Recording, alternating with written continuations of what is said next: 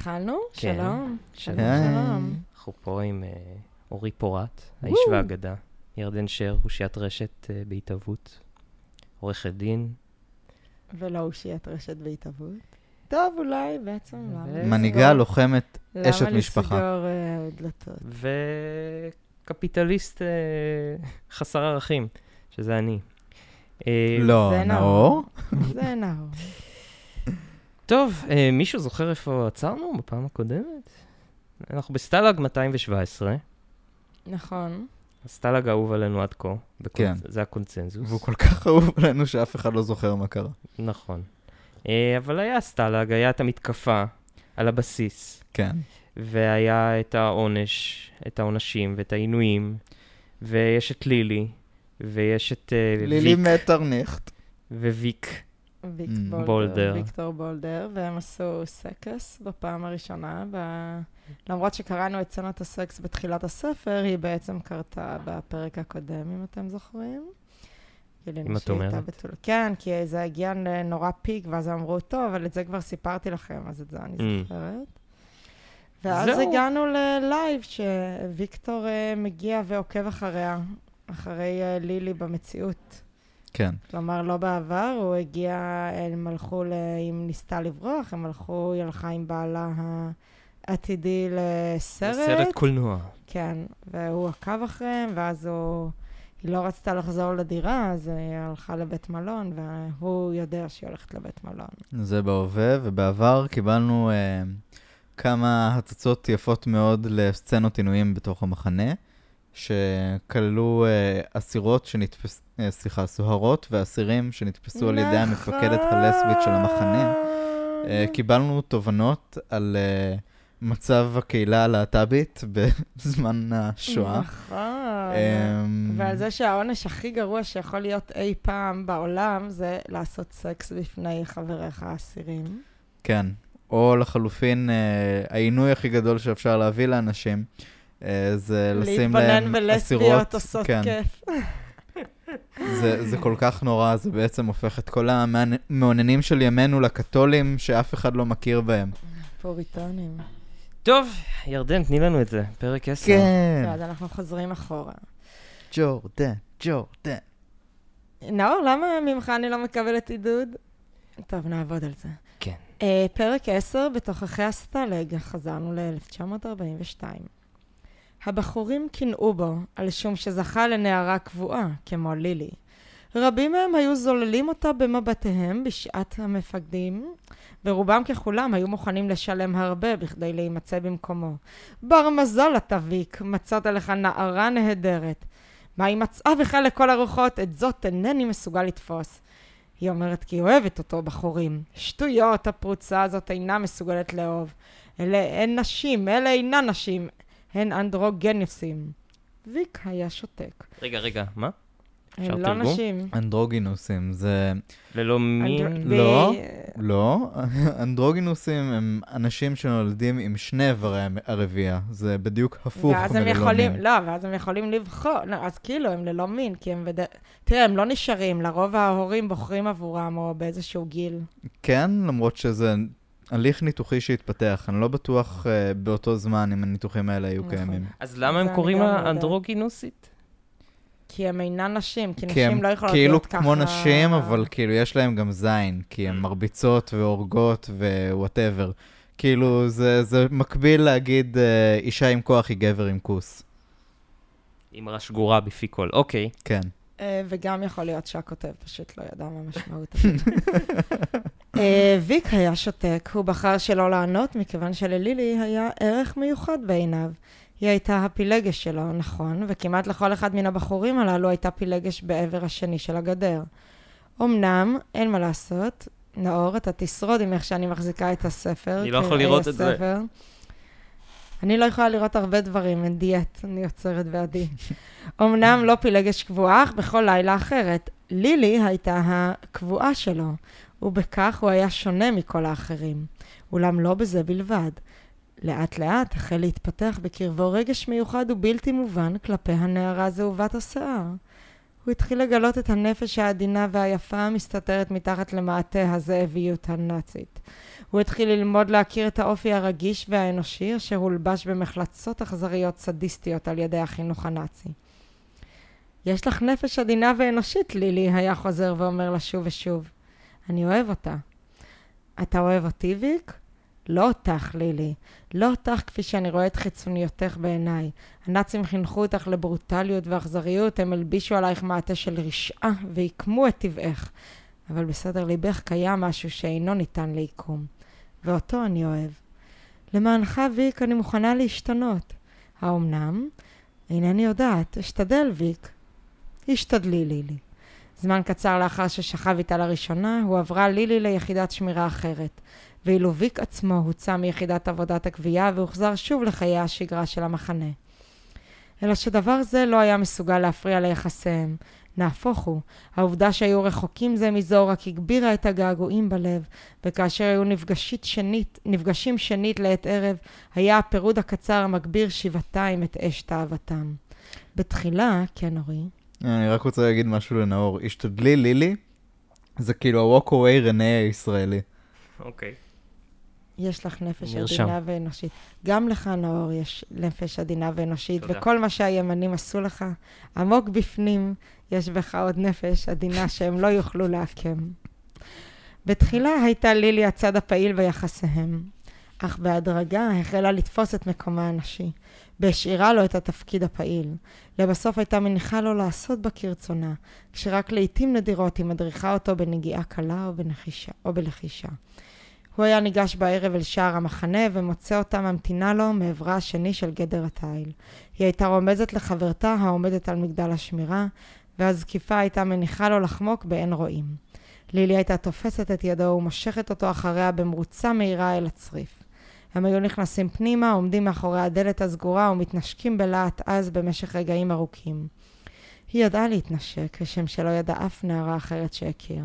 היא ידעה להצמיד את שפתיה ולהחדיר לנשיקתה אש, שהייתה גורמת לו שישכח לחלוטין את המציאות ויצלול בבת ראש אל תוך תחומות הרגע והתענוג.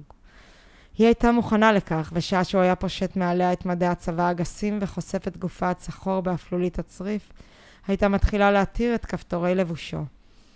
הוא היה בא במבוכה מסוימת בפעמים הראשונות, שכן ביחסיו עם הנערות האנגליות שלו לא ידע מעולם העזה כזאת. אך עד, מהגה, עד, אך עד מהרה הסתגל הדבר, ואפילו למד להפיק ממנו הנאה לא מעטה.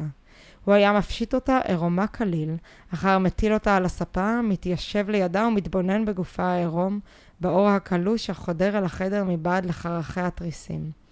היה לה גוף של אלילה. וכאשר שכבה ללא תנועה והפקידה את עצמה למבטיו הבוחנים, היו שדיה החטובים, בטנה ורגליה, לובשים אופי של פסל ונוס. לילי הייתה נהנית מאוד מבדיקה זו. היא עצמה אהבה את גופה והתפעלה ממנו, ונעם לה כי הגבר האהוב עליה מסוגל אף הוא ליהנות ממתת, ממתת טבע זה. היא הייתה מתהפכת הנה ושוב, מגביהה את שדיה ומותחת את רגליה, כדי לתת לו לראותה מכל זווית אפשרית ובכל צורה העולה על הדעת. אחר, כשהייתה תשוקתו מגיעה עד לקצה גבול היכולת, היה כובש אותה בהתפרצות אדירה, כנהר שגאה על גדותיו, שבר את הסכר והציף את כל היקום. איך מציפים את כל היקום? אורי נהנה. זה הדימוי הכי מטומטם ששמעתי בחיים. הם מאוד נחשלשו בדימויים. החלפנו סופר, ייתכן? זה היה יותר טוב, לא? היו נמלים וכלבים וזאבים יכול להיות. וזבובים. כאילו. קודם כל זה, זה היה פרויקט משותף, גם יכול להיות שנגמר לו המרץ, כאילו, הוא מתחיל לכתוב את הפרויקט, זה החלק הקל והכיפי, והוא כבר uh, עבר את האריות והנמלים, נמ- נמלים, והוא כזה, מה אני מביא עכשיו? טוב, נו, שיציפו את. כל היקום. מישהו שכח את הברז. דולק יותר מדי אה, זמן. היא כל היקום, אם. גרמת לאישה אחת אה, לגמור, זה כאילו הצלת העולם במלואו, אורי. זה הרמב"ם אמר לדעתי. כן. כן. הוא אמרת השפר הידועה ביותר שלו. אמ, לאחר מכן היו שוכבים על המיטה במשך שעה ארוכה, חבוקים ורגועים, מאזינים לקולות הבוקעים מבחוץ ורואים את קווי האור של הזרקורים, שהיו חוצים את אפלת החדר כמו אצבעות ארוכות פלאיות. ויק ידע כי הוא משחק משחק מסוכן. ראשית, ברור היה לו כי אם לילי תיכנס להיריון, יהיו שניהם אבודים.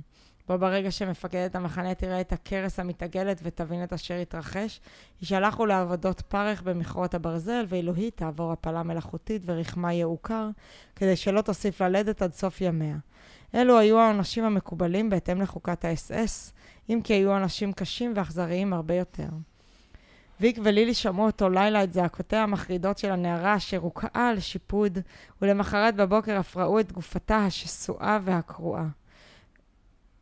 על זה ש... מה? על זה דיברנו פעם קודמת, נכון? על השיפוד. זכור לי שיפוד. שיפוד? אני לא, לא זה זוכר. אחרי זה שהלכנו ל- לשיפודיה פה. אה, אבל השיפוד זכור היטב.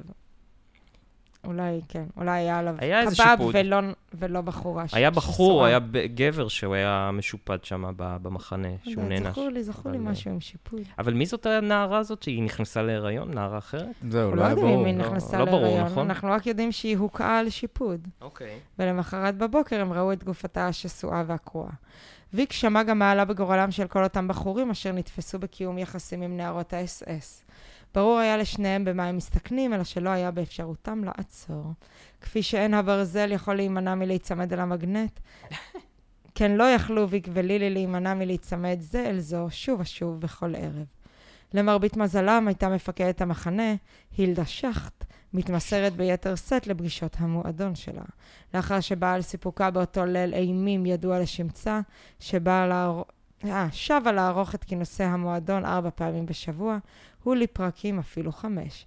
ויק ולילי היו שוכבים בצריף הדל, שומעים את קולות הצחוק וצעקות החינגה הבוקעים מצריפה של המפקדת, ויודעים כי הם נמצאים על קרקע בטוחה. רק פעם אחת, שבועות מספר לאחר מכן, ערכה הילדה שכט פשיטת פתע שנייה על צריפי הבחורות. אלא שהפעם העלתה חרס בידה. הבחורים למודי הניסיון היו מציבים זקיפים מיוחדים בתוך הסלג, ליד גדרי התיל, ובו ברגע שגילו הזקיפים את המפקדת יוצאת מצריפה, מיד נשאו את קולם בשריקה גדולה וחדה, אשר שימשה כאות אזעקה לכל חבריהם.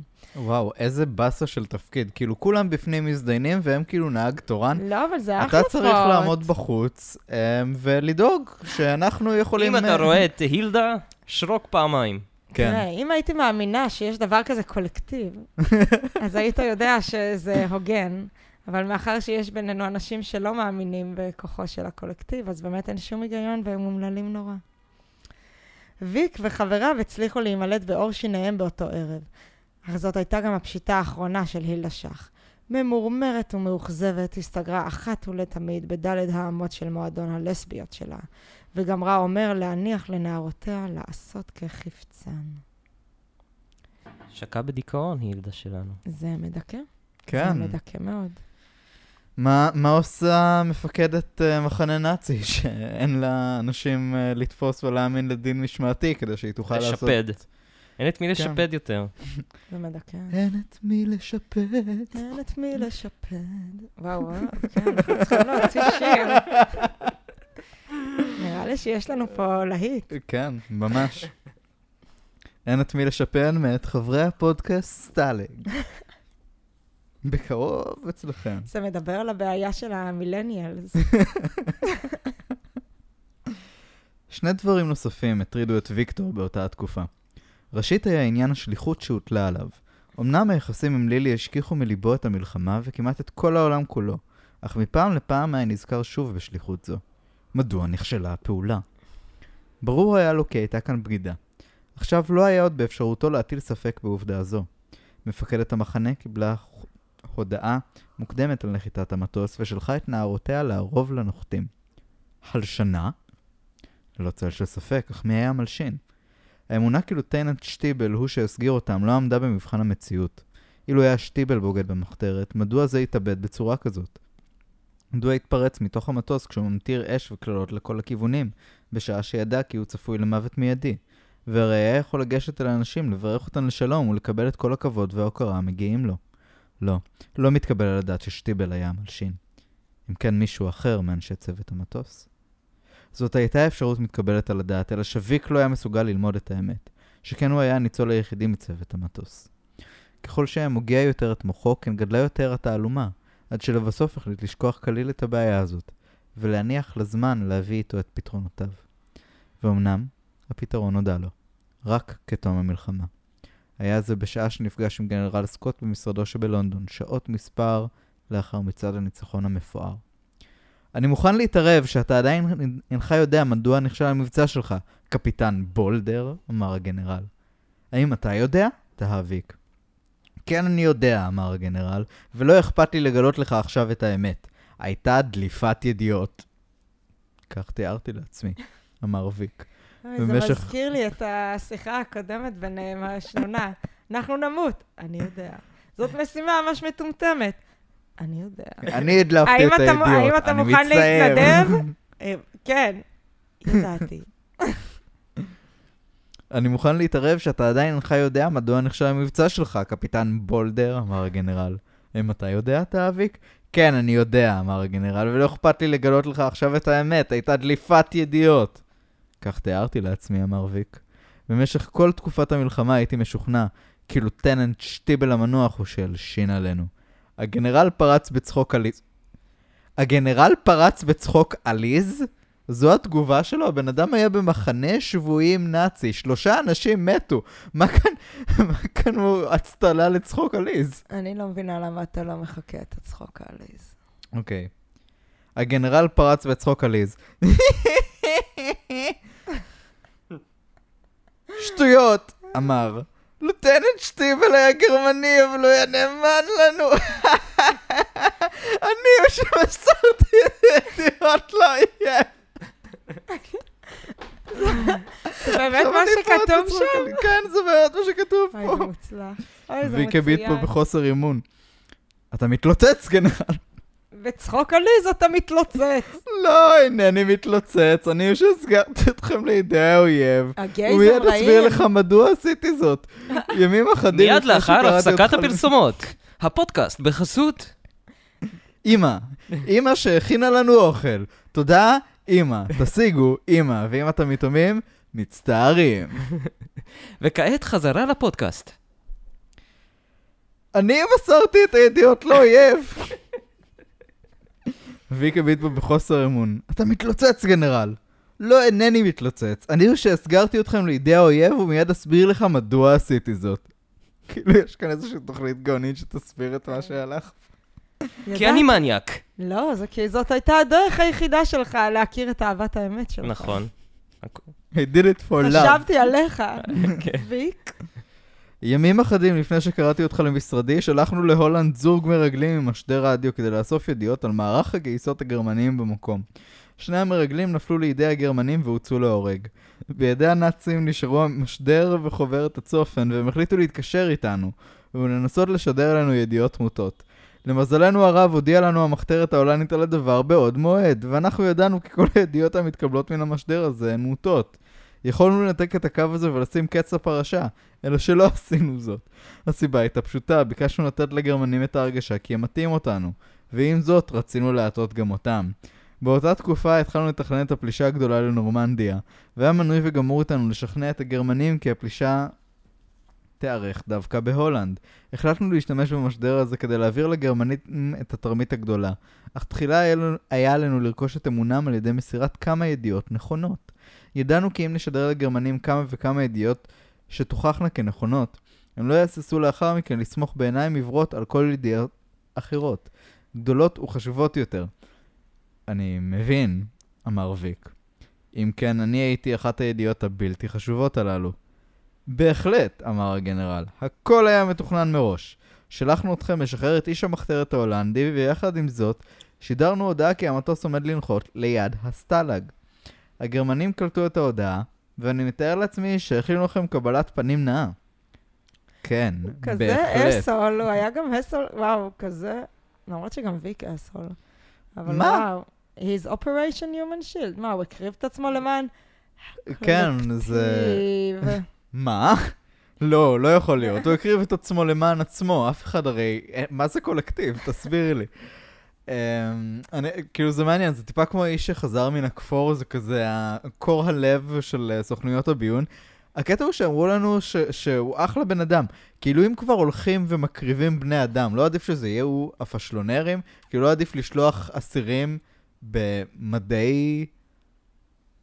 לא, לא, לא, בוא- בואו התשובה נשלח את לא. בנינו הטובים ביותר. זה לא מוסרי להרוג רק את הרעים. בואו נשלח את הטובים למות, כי למרות שהם לא יודעים מי הם, לזה הם הולכים להאמין. זאת באמת אחת התוכניות הגרועות ש... למה? זה עבד צבאית. להם, הנה, בבקשה. בזכות זה הם הצליחו לפלוש לנורמנדי. כן. מהמם. אחרת הם היו לא מוכנים בנורמנדי, שכידוע זה בדיוק מה שקרה מבחינה היסטורית. הגרמנים, וה... אה, סליחה, האנגלים והצרפתים והאמריקאים תפסו אותם עם מכנסיים למטה, ניצחו את כל מלחמת העולם השנייה בשלושה ימים. איך אתה מעז לפקפק בזה? טוב, אני... מאה אחוז היסטוריה עובדה. זה- היסטוריה זה היסטוריה. מאה אחוז עובדה. אוקיי, לאן השיחה הולכת? אני מבין, אמר ויק, אם כן אני הייתי אחת הידיעות הבלתי חשובות האלה. בהחלט, אמר הגנרל, הכל היה מתוכנן מראש. שלחנו אתכם לשחרר את איש המחתרת ההולנדי, ויחד עם זאת שידרנו הודעה כי המטוס עומד לנחות ליד הסטלאג. הגרמנים קלטו את ההודעה, ואני מתאר לעצמי שהכינו לכם קבלת פנים נאה. כן, בהחלט, אמר ויק, זאת הייתה קבלת פנים מפוארת. היא עלתה לנו בחייהם של שלושה אנשים וכמעט גרמה גם למותי. אני מצטער, קפיטן, אמר הגנרל. זו הייתה מלחמה, ובמלחמה אין מקום להתחשבות בחיי אדם. נאור... הוא אתה, הוא פשוט אתה. אה, ויק הבין לרוחו של גנרל סקוט בשעה ששוחח איתו לאחר המלחמה. אך אילו היה הדבר נודע לו בסטאלג 217, אין ספק שהיה עלול הדבר לגרום לו זעזוע קשה. עכשיו הוא מקבל את זה בשלוות נפש. למרבית מזלו הוא לא ידע דבר על כך באותה תקופה, ולפיכך יכול היה לחשוב בקור רוח וצלילות דעת על בעיות אחרות. כן, היו גם בעיות אחרות. אחת מהן, הבריחה. לא הבריכה, ירדן, הבריחה. בריכה.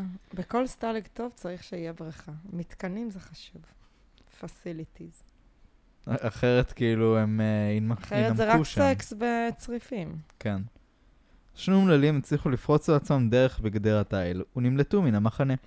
נערות האס-אס רדפו אחריהם עם כלבי ציד ולכדו אותם במרחק של 20 קילומטרים מן המחנה, וכרתו להם את כל אצבעות ידיהם ורגליהם, בזו אחר זו, לפני שעשו להם חסד ותלו אותם על עץ. דבר זה הפריח כליל את יצר הבריחה, שהיה דל בלאו הכי, מליבם של אנשי המלחמה.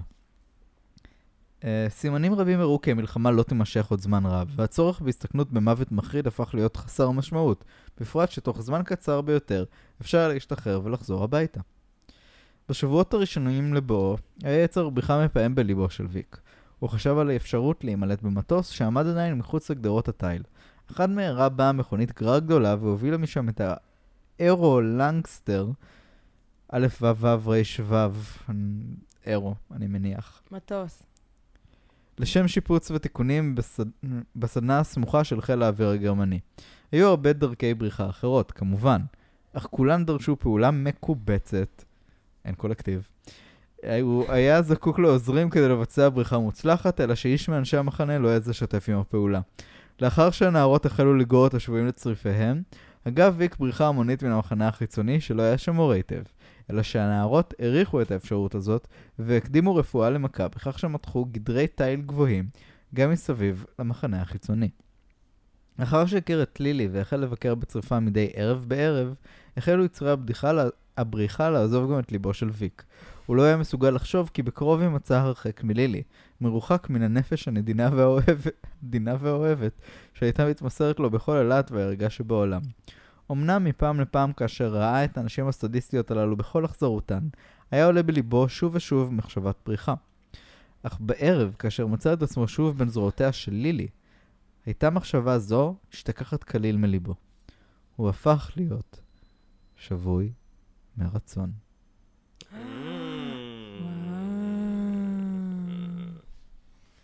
וואו. רגע, אתה צריך להעביר לי את זה? אני מעביר את זה לקצה השולחן, וזה כל מה שאני יכול לעשות בשבילך. שבוי מרצון. האם שבוי מרצון הוא בכלל שבוי?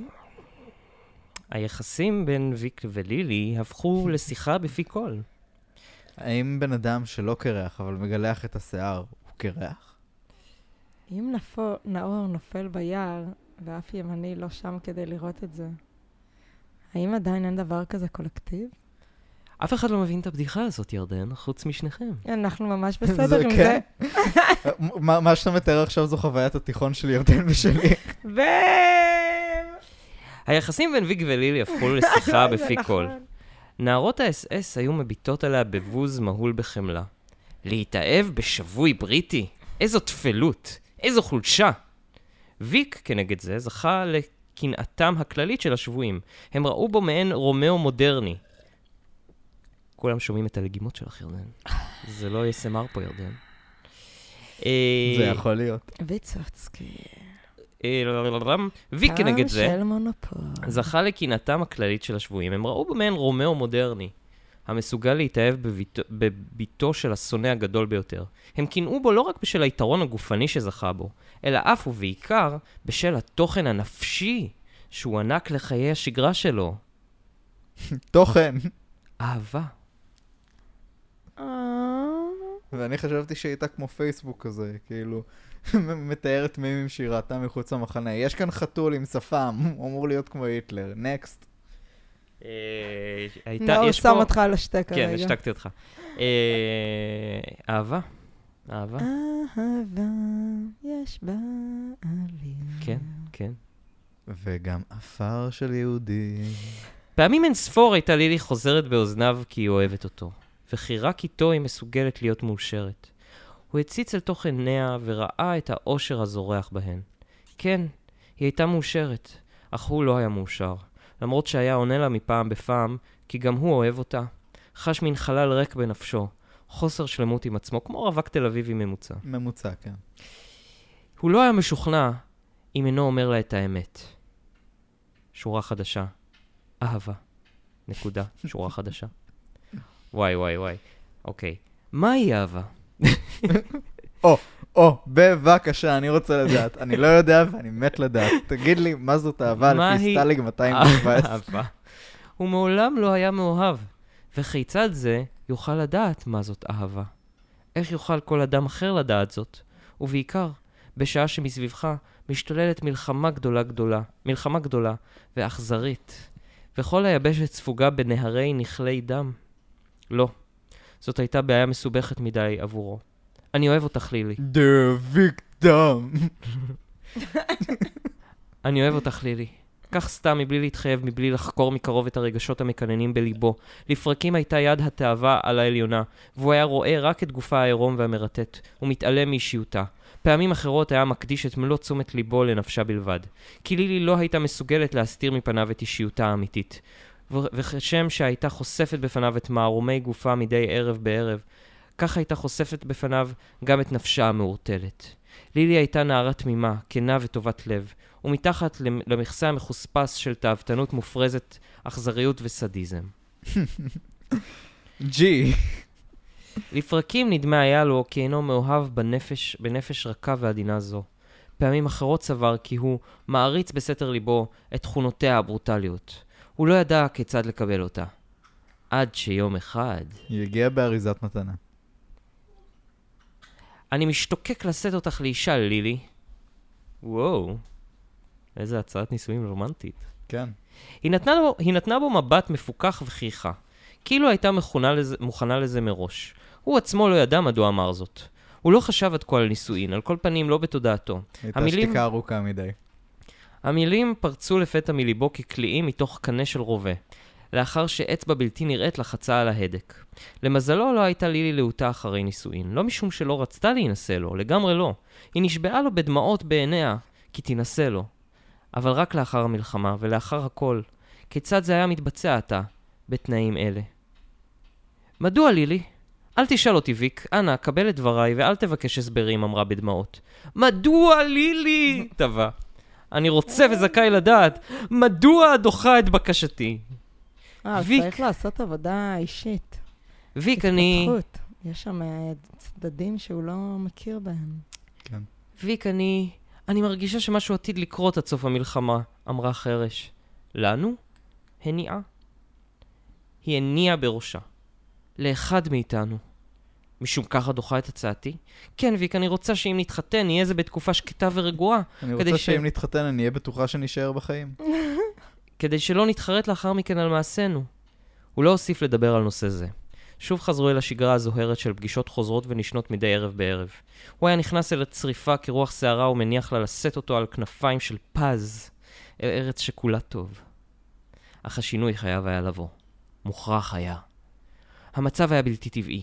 סטלג 217 חרג ממסגרת מלחמת העולם השנייה והפך לפלנטה בודדת במרכז הולנד. או, יש פה רפרנס לקצטניק. אה, המחנה היה מנותק לגמרי משאר חלקי העולם, נתון בתוך עצמו, משוקע בתוך רפש ההוללות המינית הבלתי פוסקת.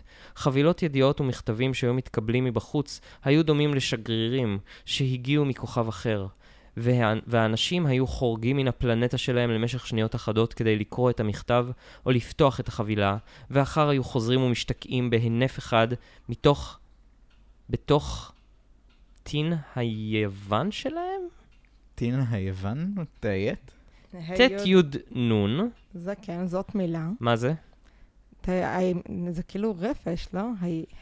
אחרי זה זה ה' י' ו' נ'? ה' י' ו' ו' נ'. טין היובן כן. שלהם. זו שאלה לגוגל. אוקיי, ירדן. בינתיים, חברים, בפודקאסט הזה אנחנו לא מאמינים בעילגות. אם אנחנו לא מכירים. משהו, אנחנו מחפשים אותו. כן, בינתיים אני אסיים את הפרק. השינוי חייב היה לבוא. ויק ידע זאת. הוא חייב היה לבוא. ואומנם, בא. אורי גוגל וויזמי. נו. אה, מה, את צריכה... את אישה עצמאית וחזקה, את לא צריכה שגבר יעזור לך אני לגגל. לא צריכה שגבר יגיד לי אם אני צריכה משהו או לא, חמוד. חמודה, תודה. טין היובן, טין היוון, טין אה, היוון. אני לא רואה כלום. אין דבר כזה? אולי אם ננסה אתה לא רואה לחפש כלום, אולי כל תעלה מילה את הברייטנס. במסך ל... לא, לא, ברייטנס בסדר. טין, מילון. תישארו איתנו, חברים. טין זה חומר, או עפר לח ותחוח, המכיל הרבה צורן וחמרן. ו- אני רואה משקע בעל גרגירים זעירים. אוקיי. היו- ה' י' ו' ו' נ'. כן. היוון הוא תהליך תרקום לא, של לא, ערך זה כספי היוון. מתקופה אחת. אה, לא, לא, היוון, זה לא, היוון, זה כן. טוב, אנחנו לא נמצא את מה זה אומר, אבל טין אה, ה- אוקיי, כן. טין היוון שלהם. טוב. אנחנו מצטערים, קורא עיתון הארץ, ואנשים חושבים, באמת ניסינו. אה, בגדול, פה נגמר הפרק. ירדן, את רוצה לקחת את זה מפה? מה זה פעם נגמר הפרק? נגמר פרק 10. אה, אז התחיל תמשיך פרק עוד 11. לראות, תן לנו עוד... אה, כמה נשאר ב... בס- אה, לא, אצלך עוד יש הרבה. תן עוד שני עמודים טוב. ותעביר אליי. הוא היה בח... פרק 11. הוא היה בחור נמוך קומה, רחב ומוצק מאוד. בעל קלסתר פנים מרובע ושופע מרץ ותקיפות. היה לו שיער שדמה בצורה מפתיעה לבלוריתו המפורסמת של הפירר. בלורית היורדת על המצח מצד אחד על הפנים, תיאור- מעניין. ומכסה כמעט את העין. בגלל דמיון מוזר זה, הוא קיבל במחנה מיד עם בואו את הכינוי סטלג היטלר. הפירר הקטן. הפירר הקטן. זה כמו אה, פנחס הקטן. כן. קח אותי לשם. מחנה השמדה. ושמו האמיתי נשתכח תכף ומיד מלב רבים. אך שמו היה ביל, ביל הרדי, והוא הגיע לסטלג 217 בדרך מוזרה ביותר. ביל הרדי היה, בניגוד לרוב השבויים האנגליים במקום, איש חיל הים. הוא שירת באוניית המשחית נורפולק, אשר הוטבעה בים הצפוני על ידי צוללת גרמנית. במשך יותר מ-48 שעות שטו ביל וכמה מחבריו על סירת גומי בים הפתוח והקופא כמעט, עד אשר ראו ספינה גדולה ומהירה מתקרבת אליהם והחלו מנפנפים אליה בידיהם. הספינה נעצרה לידם ואספה אותם, אלא שלרוע תראו, זה מזלם... היטלר. כן, היטלר, מה אתה עושה הוא בלב ים? סתום את הפה! אה, הספינה... יש לך יופי של חיקוי היטלר. תודה. זה היה לא רע. הספינה נעצרה לידם. ואספה אותם. אלא שלרוע מזלם, הייתה זאת ספינת חופים רגע, נאור, אני גרמנית. צריך לנגב רגע. תמשיך. ביל וחבריו מצאו את עצמם שבויי מלחמה, ורבים מהם ראו כבר את המלחמה כמחוסלת לגביהם, עד שהופיעו שני מטוסי צלילה של חיל האוויר המלכותי והפציצו קשה את ספינת החופים הגרמנית. וואי, איזה חוסר מזל. מה? מזל? חשבתי שאתה לא מאמין במזל. איזה חוסר צירוף מקרים. חיובי. היי, מאזינים, לו רק ידעתם איזה שיח מעניין היה פה לפני שהתחלנו את ההקלטה. הספינה טובעה וירדה לתהומות. כמה חסר מזלכם, שפר מזלכם, אולי. נסיבותיכם. הספינה לא, טובעה, זה- כן, לאיזה כיוון. הספינה טובעה הפודקאסט וירדה הבא זה רק נאור לתהומות. ונועם. רוב הגרמנים נהרגו וטבעו איתה, ואליהם הצטרפו גם רוב חבריו של ביל הרדי. ביל עצמו ושניים מחבריו הצליחו להגיע לשנסלה. שנסלה, עם הכף. קטנה, במרחק של כארבעה קילומטרים מן החוף ההולנדי, לאחר ששחו בים הפתוח במשך כ-24 שעות, ירדן. מזל בוד- שיש לנו פה מומחית לשחייה. ירדן, אני- אפשר לשחות בים הפתוח במשך כ-24 שעות? אה, כן, אנשים שחו, הישראלים האלה שחו מקפריסין לישראל, היה את ה... 24 שעות? יותר, זה היה כאילו מרוץ שליחים, אז הם מדי פעם עלו על נו, הרפסודה. זה לא חוכמה, זה לא נחשב. אבל אם חייהם היו תלויים בזה, אז הם היו שוחים יותר מ-20 אבל את היית יכולה? אני, אני לא יכולה גם יותר מחצי שעה. אבל אני לא דוגמה לכלום. טוב. לאחר שהייה של לילה אחד... הקונטקסט הוא שירדן היא שחיינית מקצוענית, משתתפת בתחרויות. כן. אם היא לא יכולה... אם אתם אה, רוצים אני ל- לא יכולה, להיות אף אחד לא הספונסרים יכול. שלה, ובאופן כללי לחיים, אם אני לא יכולה, אף אחד לא יכול. אני מאמין בזה בלב שלם. לאחר שהייה של לילה אחד על הסלע הבודד, שחו הניצולים אל החוף, ונתפסו על ידי פטרול חוף גרמני, שראה אותם בהתקרבם והמתין להם. שלושת האנגלים הוב- הובלו לחקירה במטה הדיוויזיה הגרמנית, ולאחר שהקצינים הגרמנים השתכנעו כי אין הם מרגלים, גזרו עליהם להישלח לסטלג אווה, ליד האג. סטלג אווה זה כאילו המשלים לסטלג כן, היטלר. קרוי על שם אווה בראון כמובן. הם הועברו לשם במשאית, וביל הרדי הצליח לקפוץ בדרך ולהימלט. הוא חצה ברגל את מחצית הולנד. מזל שזאת ארץ שטוחה. אה, בניסיון נואש להתקשר עם אנשי המחתרת ההולנדית, אשר יוכלו לעזור לו לחזור לאנגליה. הוא התקשר עם אחד מהם, אך התברר לו עד מהרה כי בחר באיש הלא נכון, היה זה משתף פעולה עם הגרמנים. תקשיבו, הסיפור של ביל הרדי מטורף. אולי- הוא יגרום לך להאמין בדבר כזה של חוסר מזל. זה הסיפור כן, הכי... יכול זה- להיות. זה כאילו, השני זה העמודים האלה... איוב של סטלג 217, כן. השני העמודים האלה יותר טובים מכל הספר בינתיים. נכון, זה צריך ספין-אוף לדמות כן. הזאת. כן. זה מטורף. לאחר חצות לילה הקיפו אנשי אס אס גרמנים את הבית, וביל נתפס, הוכה קשות ונשלח למחנה עונשין ליד הגבול הצפוני. הוא עסק שם בעבודות ביצורים במשך שלושה חודשים, חלה בדלקת ריאות. ונשלח לבית החולים. לאחר שהחלים קבעו הרופאים כי אם יוחזר למחנה העונשין עלול, להתגר... עלול הדבר לגרום למותו. משום מה גילו הגרמנים יחס יוצא מן הכלל במקרה שלו, והוא נשלח אחר כבוד לסטלג 217. נשלח אחר כבוד. לא היה... איזה צירוף מקרים זה חיובי. בגלל שהוא טיפול- נראה כמו היטלר. טיפול בקטן. באמצעות מין. לא היה לו כל מושג לאן הוא נשלח, הוא לא תיאר לעצמו שזהו גן עדן של שוטים,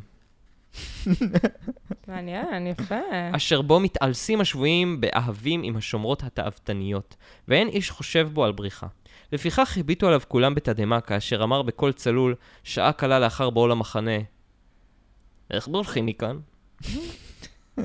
לברוח! אז חבר'ה, איך בורחים? חבל שלא ענו לו, אחי, אתה נראה כמו היטלר, פשוט תגיע לשער ותן פקודה שיפתחו את השער. אה, לברוח התלוצץ מעניין אחד אם זה השבויים? יעשה את זה לסוהרות. Mm. לברוח התלוצץ אחד השבויים? מסטלג 217 אין בורחים ידידי. רבים היו מוכנים לברוח אל סטלג 217. אין ספק שהספר הזה הוא בכמה רמות יותר כיפי משאר הסטלגים. מה קרה? שאל ביל הרדי. איזה מין מחנה שבויים הוא זה? האנשים פרצו בצחוק. זה לא מחנה שבויים, ידיד. זהו בית זונות. וואו, זה בדיוק מה שחשבתי. איך אני שמח שהם כתבו את זה. בית זונות, בית שמזונות. זו התשובה של ביל. בית זונות, בית שמזונות. אום שמום. לא אכפת לי. אני לא אשהה כאן יותר משבועיים. הירגע נערי, אחרי שתתוודע אל הנערות הללו, שוב לא יהיה ברצונך לברוח. אני אוהב רק את אנגליה. אני אברח, התעקש ביל. הידיעה על באו של השבוי החדש עוררה סנסציה בקרב נערות האס-אס. הפילו גורל ביניהן... אה, בקרב נערות האס-אס, חסר פה פיסוק, או מילת קישור, הן הפילו גורל בינן לבין עצמן. מי מהן תזכה בו בפעם הראשונה? אני רוצה את היטלר הקטן, אני רוצה את היטלר הקטן. לא, זה פשוט משובח, צריך להפוך את זה לסרט או סרט קצר. הזוכה רק בגורל... בפרק הזה. הזוכה בגורל הייתה נערה גדולה ואדומת לחיים בשם ברונהילדה שטיין. היא טפחה על שכמו של הבחור בש... אה, כבר, אני זוכר... היא כבר הייתה בספר, ברון, נראה לי. לא זכור לי ברונהילדה, היה לנו הילדה שחט, אבל ברונהילדה... הייתה אחת שכבר טפחה על שכמו של בחור ו... במסדר הערב, לדעתי זאתי. היא טפחה על שכמו של הבחור בשעת מסדר הערב ורמזה לו כי ילך אחריה. ביל, שלא ידע במה מדובר, מסכן, הוא לא יודע מה צפוי לו, ניסה להתחמק ולחזור לצריפו, עד שבסופו של דבר הייתה ברונהילדה נאלצת לגרור אותו לחדרה תחת איום אקדח. אותו לילה התנסה ביל הרדי בפעם הראשונה בטעמו האמיתי של סטלג 217. מרציפן. עתה החל להבין... איזה טעם אתה רוצה, שוקו? עתה החל להבין מדוע אין האנשים להוטים כל כך להימלט מן המקום. ברונהילדה שטיין אילצה אותו לחזור חמש פעמים באותו לילה ולספק את תשוקותיה. מבצע גדול וקשה לגבי גבר, שמאחוריו בריחות אחדות, עבודות פרך ומחלה קשה. אך ביל הרדי עמד יפה במשימה, והצדיק את התקווה שתתה בו הנערה. הוא השאיר לה כמזכרת כתמים כחולים על שדיה ויריחיה, ושתי בהרות אדומות על עכוזה הגדול. השפיך שלו היה כחול, כי הוא נראה כמו היטלר, ולנאצים יש דם כחול, מה לא ברור. אוקיי. ושפיך כחול. אפשר לומר כי הוא לא ידע מה שהנו עושה. הוא עשה שירות רע לעצמו בשעה שהצטיין כל כך בפעם הראשונה. למה אף אחד לא הזהיר אותו? זה אחר החברים. כן, מאז שם. הכינוי שלו במחנה היה sex machine. למחרת בבוקר סיפרה ברונהילדה לחברותיה על טבעו של הבחור החדש, והוא לא ידע מנוחה במשך ארבעת הלילות הבאים, לפי שהיה נגרר בכל ערב וערב לצריפה של נערה אחרת. לכל הרוחות! התמרמר לאחר מכן בפני חבריו. מה הן חושבות שאני? פר הרבעה? מכונת זריעה? או מה? אילו רק יכולתי לטעון בפניהם שיש לי וסת. הספר הזה, לא, את הפרק הזה צריך... אה, מה שהוא לא יודע זה צריך ש... לעשות לסרט קצר, אני מצטערת, ידידיי, אחרת אנחנו פה באמת אה, מפספסים את הייעוד שלנו בעולם בסדר, הזה. בפעם הבאה אנחנו נעשה ספיישל כשנסיים את הספר, נאור יביא מצלמה ואנחנו נשחזר את כל הפרק של ביל כאן באולפנים. מה שירדן יודעת בטח זה שהתירוץ יש לי וסת לא תמיד עובד. לא, אני, כאילו, להפך, בווסת, אחי, זה הזמן מהטובים לעשות סקס. ברור. כולם יודעים שבנות הכי חרמניות כשהן במחזור. מי שמוותר, חבל, מי שמוותרת, אל תוותרי. אני מסכים, אנחנו צריכים להוציא את הסקס במחזור מהארון, זה בסדר, זה לגיטימי, וכולם צריכים אני לא ידעתי להצטרף שזה עדיין הזאת. אישו, חשבתי שזה כזה אה, לא, נשאר איפשהו בגיל זה אישו 13. גדול, זה אישו גדול, כן. אגב, אצל גברים אתם ונשים. לא מספיק בתל אביב, ואולי אני יותר פתוחה, אבל אה, וואו, אם זה אישו, אז גם על זה נעשה פרק מיוחד, כי חבל, חבל, חבל, חבל. זה נחמד שהסטלג הזה דן, לא שש לדון נכון. בנושאים שחשובים ביחסי... כן. לגמרי. אה, כל סקסולוגית צריכה להמליץ על הספר הזה למטופלים שלה. אה, ובכלל, צריך כן, להמליץ... זהו, בכלל הוא צריך צריך על להיכנס הספר לתוכנית הזה. הלימודים של בתי הספר התיכוניים בארץ.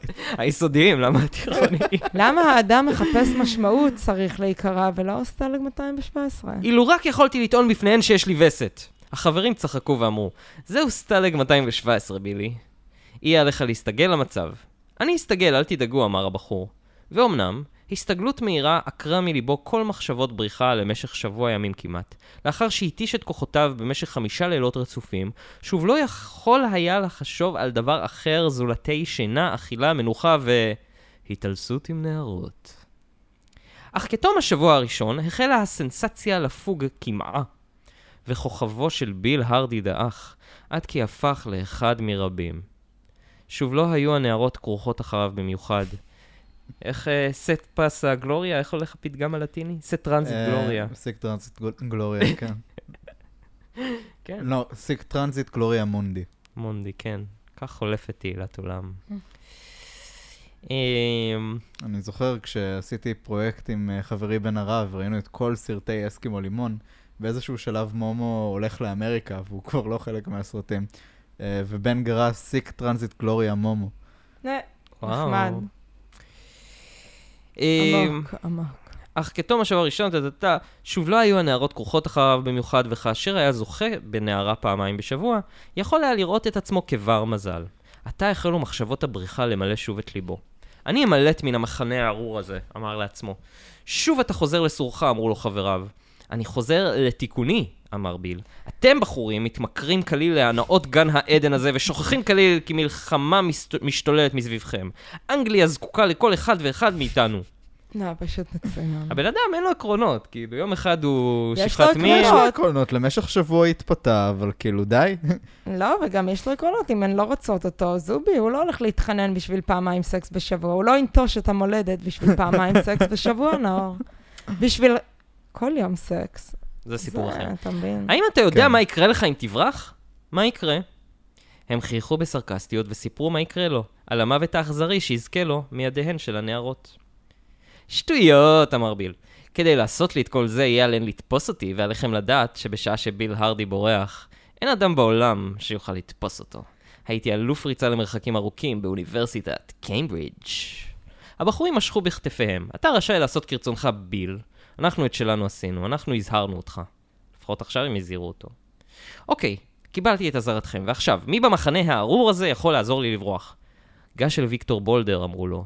הוא מינה את עצמו כקצין הבריחות שלנו. יא, חוזרים אחורה לקצין הבריחות. טוב, נגמר החלק הזה בפרק. אפשר... אה... להגיד שזה הפרק הכי טוב בעולם. כן. כן, כולנו... זה היה. זה היה ממש ממש כיף. ממש... כן, וואי, ועוד איך זה מחזיר אותנו אחורה לזה שהוא מינה את עצמו כקצין הבריחות, אתם זוכרים? אי שם שהוא הגיע? עכשיו הכל אה, מתחבר. בדיוק, כמו פרק טוב של סאוס פארק. הכל כן. מתחבר. שני אנשים במחנה הזה שיש דברים יותר חשובים בחיים שלהם מכוס, סוף סוף יעשו גם מעשה. אנחנו, נראה לי זה הבחור שעשה את הטראומה בין ויק ללילי, אתם זוכרים שהוא... זה מה שהיה לו קשה, שהיא ממש התאכזרה לאיזה אחד שניסה לברוח. אל תהרסי לא את הספר. אתם לא זוכרים, דיברנו לא, על זה. אנחנו זוכרים, אנחנו זוכרים, אבל אז בסדר. השומעים ירדן, יש בבית... ממש עוד קצת עד סוף הזה, אז בואי תקחי אותנו לסוף.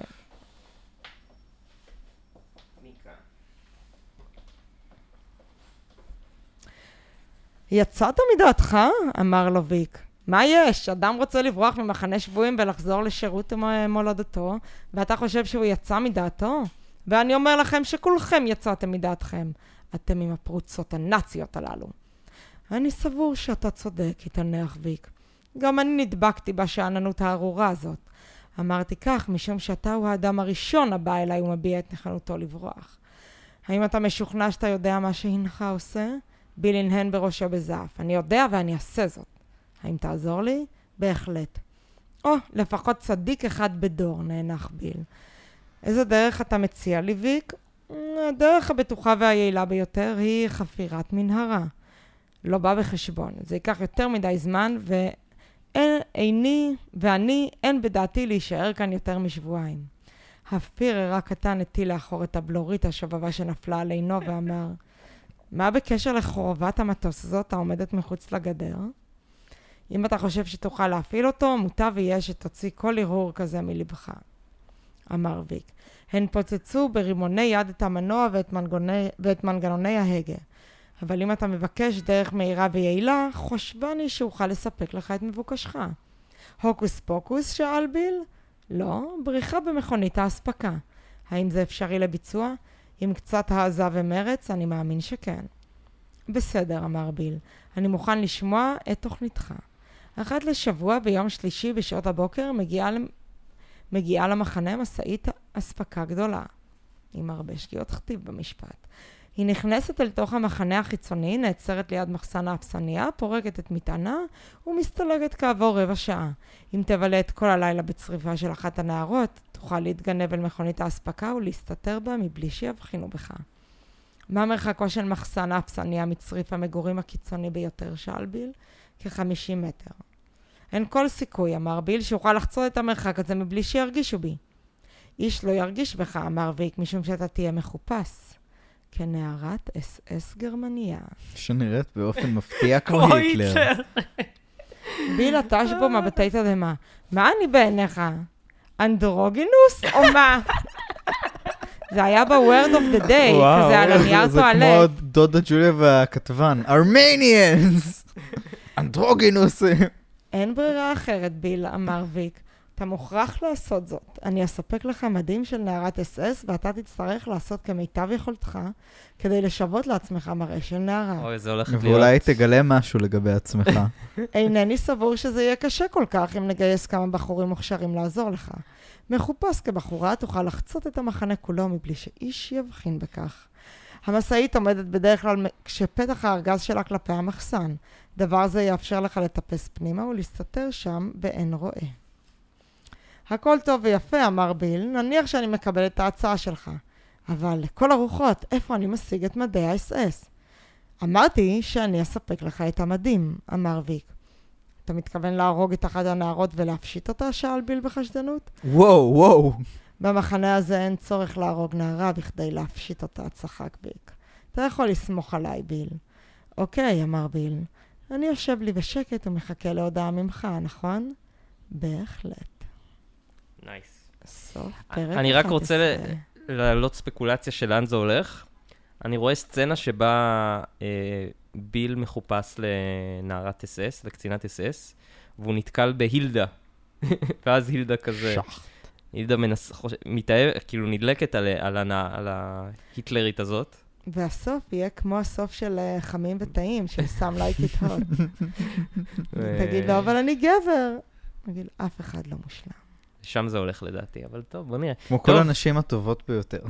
זה היה פרק מדהים, בסך הכל. כן? פרק 11 של כן, הספר. וואו, וואו, וואו, אנחנו וואו. מאוד פרק אהבנו. 11 היה מאלף.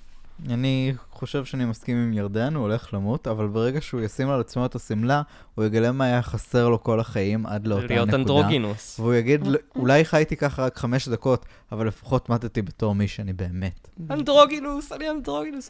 טוב, מתוקים, נתראה בפרק הבא. צ'או.